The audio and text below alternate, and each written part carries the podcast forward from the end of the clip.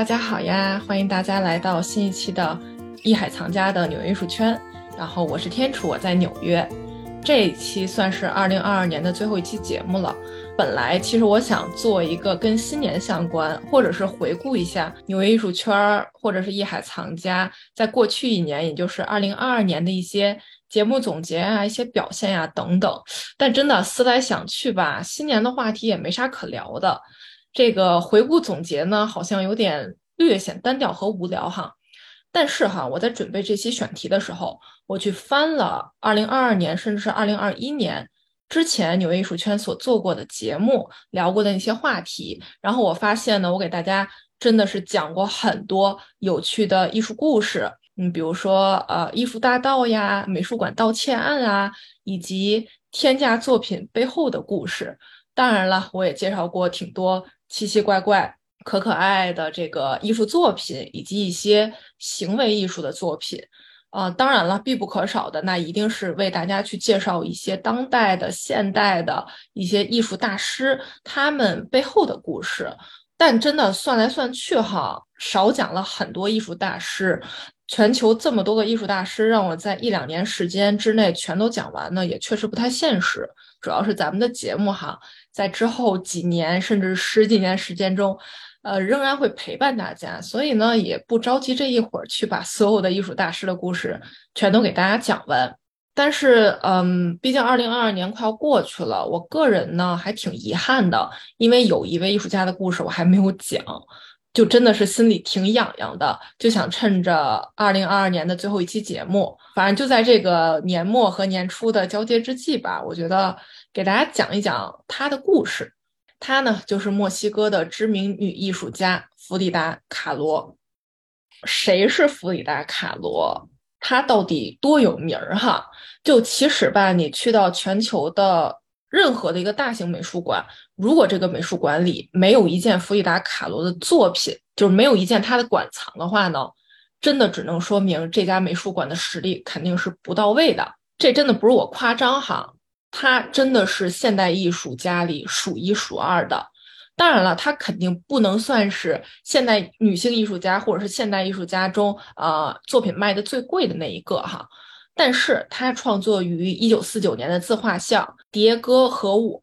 迭戈呢就是迭戈·里维拉，他是弗里达老公，呃，这个呢我们一会儿节目中会讲到。那这幅画呢其实就是弗里达本人的自画像。就类似这种哈，浓密的毛发和经典的这个一字眉，然后他呢在脑门上啊，也就是这个一字眉的上方画了一个小小的里维拉，就是她老公的画像，就这么一幅小小的自画像，在二零一六年的一场拍卖会上，以三千四百九十万美元的价格卖出去了。这件作品也刷新了当时的拍卖记录，也成为有史以来就当时哈。在拍卖会场上售出的拉丁美洲艺术家中最昂贵的这个作品，其实弗里达·卡罗的故事，很多人都呃隐隐约约会听说过一些，包括很多人都会认为说，弗里达·卡罗因为他是在十八岁的时候出了一场很严重的车祸，自此之后呢，人生就开始走下坡路，走向低谷，比如说身体上的残疾啊，无法生育啊，啊什么老公出轨啊等等这种。特别狗血的事情都发生在他身上，但其实呢，这个弗里达悲惨人生的经历啊，真的不是从十八岁的时候开始的，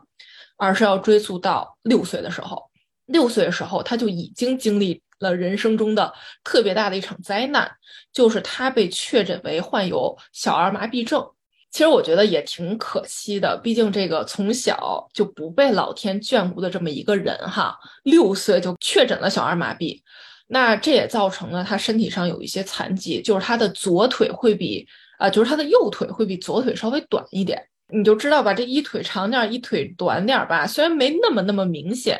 但是呢，他也会因此自卑吧，所以他总是穿着那种特别大的能盖住小腿的那种裙子，就基本上是拖地的那种裙子哈。当然，这个其实也形成了他之后的一个穿衣风格，也是被。后续很多很多人去模仿的，就怎么说呢？其实弗里达小时候已经是特别男孩子的性格，就比较刚毅、比较调皮的那种。他尽管是患有小儿麻痹症，但是他还是去积极的去参加这些体育运动，啊，去增强自己的力量，去抵抗这个小儿麻痹症，并且他在他父亲的鼓励之下，啊，游泳啊、足球啊、拳击啊、摔跤呀等等这些体育运动吧，他是一样都没落下。其实咱们现在看弗里达，他是一个很成功、很成功的艺术家，就哪怕在他死了之后哈，但其实一开始他完全没有想要成为艺术家的想法，他的梦想是成为一名医生。虽然说是这个身体上有点残疾，在当时哈，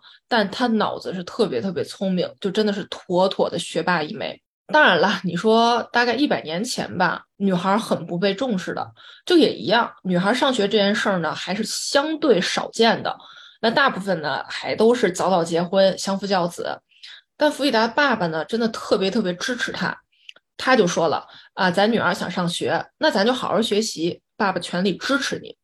那弗里达呢，也不负众望的，在十五岁的时候就考上了墨西哥城最最最最著名的国立预科学校，成为当时为数不多的能考入这所学校的女生之一。但在学校呢，她就主要学习了这个医科的基本知识，以及呃，学医嘛，一定要去绘制一些医学的插图，就此呢，也就攒下了一些绘画的底子。当然了哈，他是整体这个学业上表现的十分优异，真的是超过了许多同龄的男孩子。当然了，也是在这所学校，就是在这个阶段，他也遇到了未来牵绊一生的男人，就是刚才咱们提到的迭戈·里维拉，就是他后来的老公，就是这个墨西哥最最最最著名的壁画艺术家。也被大家调侃为艺术圈长得最丑的渣男。那他们俩的故事呢？哎，卖个关子，咱们一会儿再讲。弗里达的学吧刚上三年，那这个正是就十八到呃十五到十八岁嘛，正是这个女孩子最美的年华。结果呢，在十八岁的那年秋天，也就是一九二五年的时候，弗里达因为车祸受了重伤。这个受伤程度真的特别的惨，还不是那种啊，就什么轻微骨折呀、轻微脑震荡啊等等。他呢，基本上全身能碎的骨头都碎了个遍，并且子宫呢也受伤，也导致后来的人生里呢很难的再去生育。反正就是吧，好不容易死里逃生，捡回一条命，结果呢，就真的是只能躺在床上，但是脑子是清醒的，下半身动不了。虽然说经过这一两年的努力，他的这个呃行走能力是恢复了哈，但你真的不要小瞧这一场车祸的后遗症，他呢真的是一生当中都在经历大大小小的手术，做了三十五次，你就想想看吧，这多痛苦啊！其实最终在他年纪大了之后呢，也导致他的右膝盖以下还是必须要截肢，就是因为一些并发症。弗里达因为车祸就是完全下半身完全瘫痪了嘛，只能躺在床上去恢复。在这个一年多的时间里呢，弗里达的父亲就一直陪在他身边去照顾他。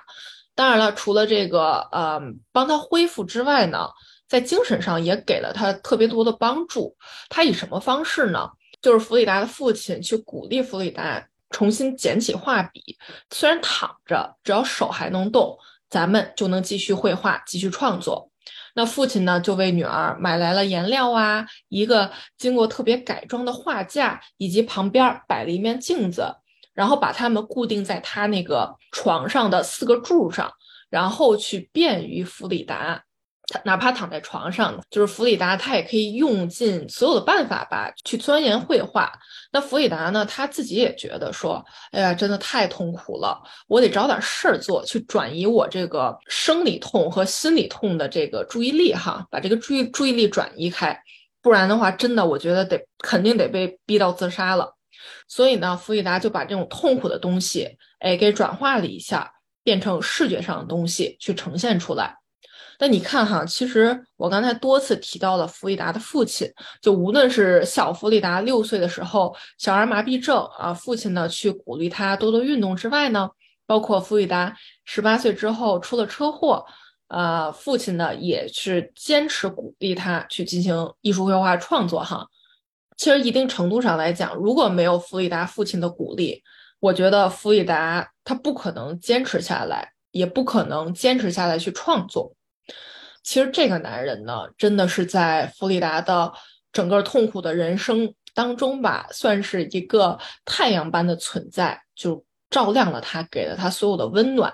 因为其实弗里达的爸爸呢是一名摄影师，他呢特别擅长拍风景、建筑等等啊。当时呢也是在二十世纪初拍摄了很多墨西哥当地的重要的建筑、风景啊，以及一些人文的风景。当时哈，这个弗里达父亲就在那个暗房里洗胶卷的时候，这个路都走不稳的小弗里达呢，就偷偷跟进去，去帮父亲。倒倒药水啊，去做一些打杂的工作，其实不是，也不是打杂了，就是纯属好奇哈。当然，我觉得这个也是为弗里达之后跟艺术有解不开的关系也打下了基础。因为弗里达画的很多东西都跟这个人像，就是自画像嘛，都跟人像有关，也跟风景有关。所以说，我觉得包括弗里达创作风格大部分也都是写实的嘛。我觉得这个跟。父亲所从事的摄影师的这个行业，我觉得是脱不了干系的。所以呢，弗里达的父亲也算是弗里达的艺术启蒙，并且在这个弗里达父亲去世之后呢，他也专门为父亲去绘制了一幅肖像作品，就是这个老父亲站在这个老式的摄影机前面，一脸严肃、特别帅的样子，并且旁边还写了很多很多的字去缅怀父亲。那这个是弗里达人生中很重要的一个男人哈，咱们再讲另外一个，就是咱们最开始提到的，也是后来网友们津津乐道的去吃瓜，就是这个弗里达卡罗和迪耶戈里维拉之间的这个各种呃出轨狗血的爱情故事哈，就是这位墨西哥的壁画家里维拉。当然了哈，本期节目咱们不谈这个里维拉的。艺术成就，大家感兴趣的话呢，可以回听一下纽约艺术圈二零二一年十一月发布的节目。那给大家指个路，如果是喜马拉雅的话呢，是在第一百零六期。我在那期节目中呢，专门讲了这位艺术家，也讲了他的艺术成就，真的是很厉害哈。就是咱们如果抛开感情方面比较渣，就这点不谈的话呢，真的是很厉害。那这期节目呢，迪维拉只能算得上是配角。咱也就讲讲弗里达和这个又丑又渣的海王之间的一些故事哈。那这个里维拉呢，他差不多比弗里达大了二十岁，也就是几乎是跟弗里达父母就跟他爸爸差不多的年纪，甚至身材哈也是这个娇小弗里达的好几倍大。这个瘦瘦小小的弗里达站在这个里维拉旁边，就有一种小鸟依人的感觉，所以也被大家戏称为啊鸽子和大象。就真的特别形象。当时哈还是十五岁不到的年纪，弗里达就追在这个已经很有名气，并且在学校教书的里维拉屁股后面，去给他看自己的画作，然后希望呢他可以给自己一些指导。但是里维拉这个人啊，天性比较花心，并且这个人太有才了，周围呢也从来不缺美女和这个才女，以及这个粉丝吧，可以算是。你就想想吧，当时的一个追星场景就是里维拉在室内画壁画，然后这个建筑的窗户外面呢站立一群少女，就是冒着星星眼的去看里维拉进行壁画的创作。哎，你就想想这个场景吧。弗里达她就是这帮犯花痴少女中的一员。况且哈，这帮少女年纪真的太小了，咱这个不能不能谈恋爱，不能结婚哈，这不合法。并且那会儿里维拉已经结婚了，还是他的第二次婚姻。那么又过了几年，这个少女初长成，并且从车祸中恢复过来了。呃，大概是二十一岁的弗里达。那在一次聚会中呢，又碰到了当时已经离了婚的里维拉。没错，里维拉又结束了他的第二段婚姻。哈，弗里达就给他看自己的画作。这回呢，这个里维拉完全被这个弗里达的画作给吸引了。真的是惊呆了，无论是画，现在就是无论是画作还是人都深深的吸引着里维拉。于是这两个人不顾外界的劝阻，就是热恋结婚。那这个结婚后呢，性格刚毅，从不把任何人、任何事儿放在眼里的弗里达呢，难得的想要做一回里维拉身边的小女人，就是做饭、做家务，然后等丈夫回家，呃，这些都是她的首要任务。难得的把艺术哎靠边站着，往后排一排。当然了，这个你说又丑又渣的海王，他怎么可能为了一个女人啊，为了弗里达就此收了心呢？这个婚后的他呢，真的是风流成瘾，丝毫没有收敛。那一开始呢，弗里达真的是睁一只眼闭一只眼，因为他真的太爱里维拉了，爱到骨子里了，爱得很卑微，很欣赏他的才华。自己的身体呢，也是因为之前车祸嘛。呃，子宫受伤了，也流过产啊。就插一句哈，在这一段婚姻当中，前前后后十一年吧，弗里达流产了三次，就是孩子都没有保住哈。但是甭管这个里维拉怎么伤害弗里达，弗里达都忍了。就在一九三五年之后，里维拉竟然和弗里达的亲妹妹搞在了一起，被发现之后呢？弗里达彻底完完全全伤透了心，终于决心在一九三九年的时候离婚了。那离婚之后呢？弗里达把所有精力投入到了绘画事业，并且彻底释放了自我。不仅自己也有许多的异性情人，他呢还公开了自己双性恋的身份。这个吸毒呀、酗酒啊、肆意妄为，什么事儿都干。他呢好像就是用这种方法才能去忘掉。自己深爱的男人，但真的，说实话，你说能忘掉吗？真的，我觉得开玩笑。因为弗里达爱里维拉真的是爱到骨子里了，甚至是超过了爱他自己。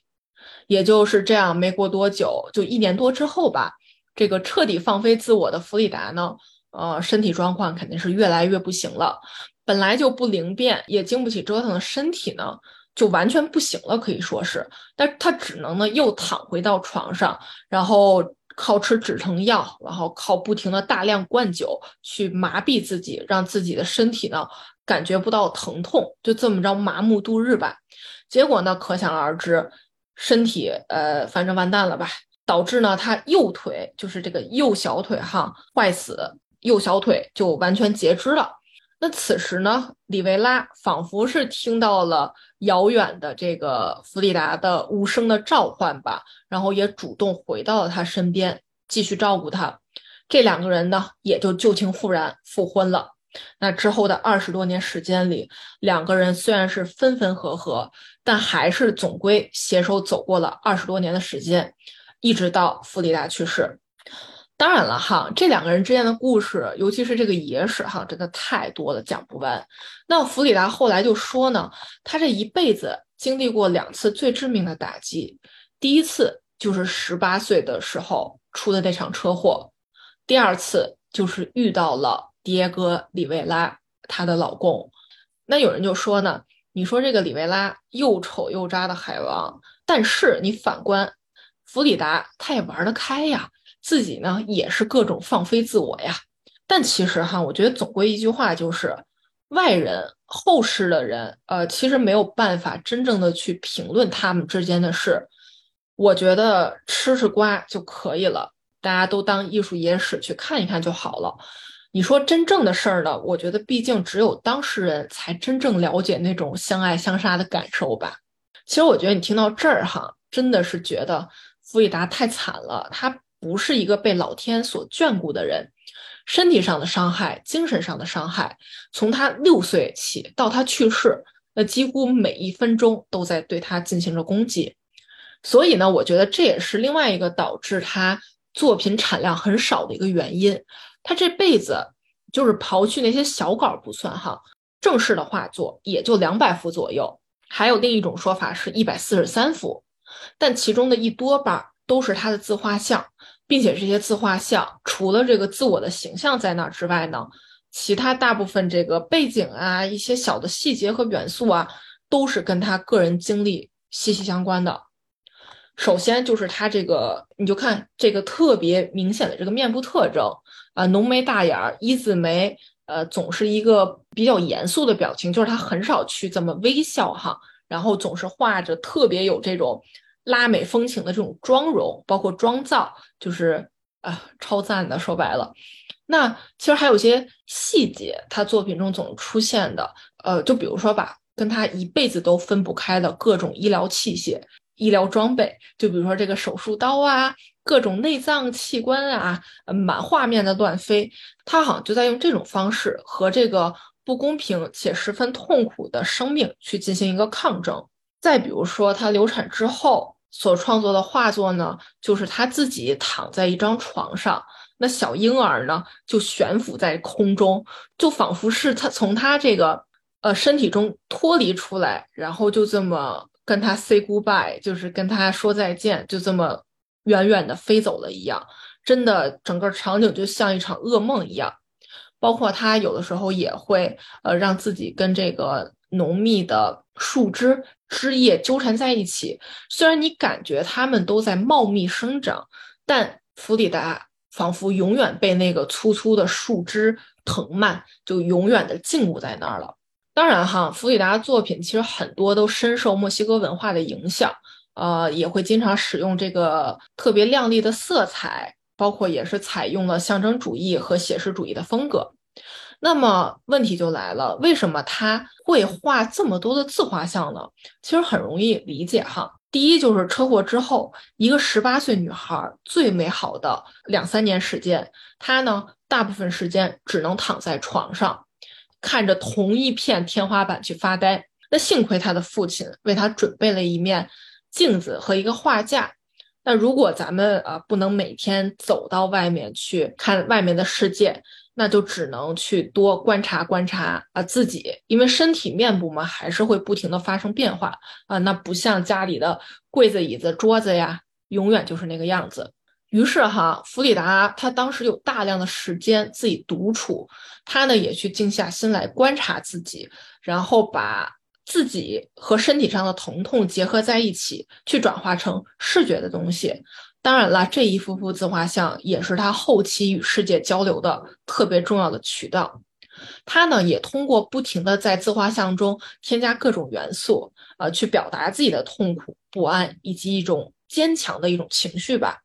其实有的时候我看他的作品哈，我会下意识的认为说，哦，弗迪达他一定是在画一个梦境。因为这些东西真的太不现实了，而且太拧巴了，太恐怖了。就它跟这个超现实主义作品还不太一样，弗里达的作品完全不一样，就是那种血淋淋的现实的感觉。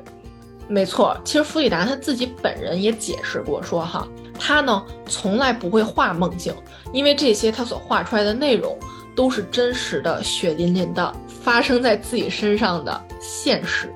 好啦，今天的纽约艺术圈就是这样啦。我是天楚，我在纽约，下期见啦。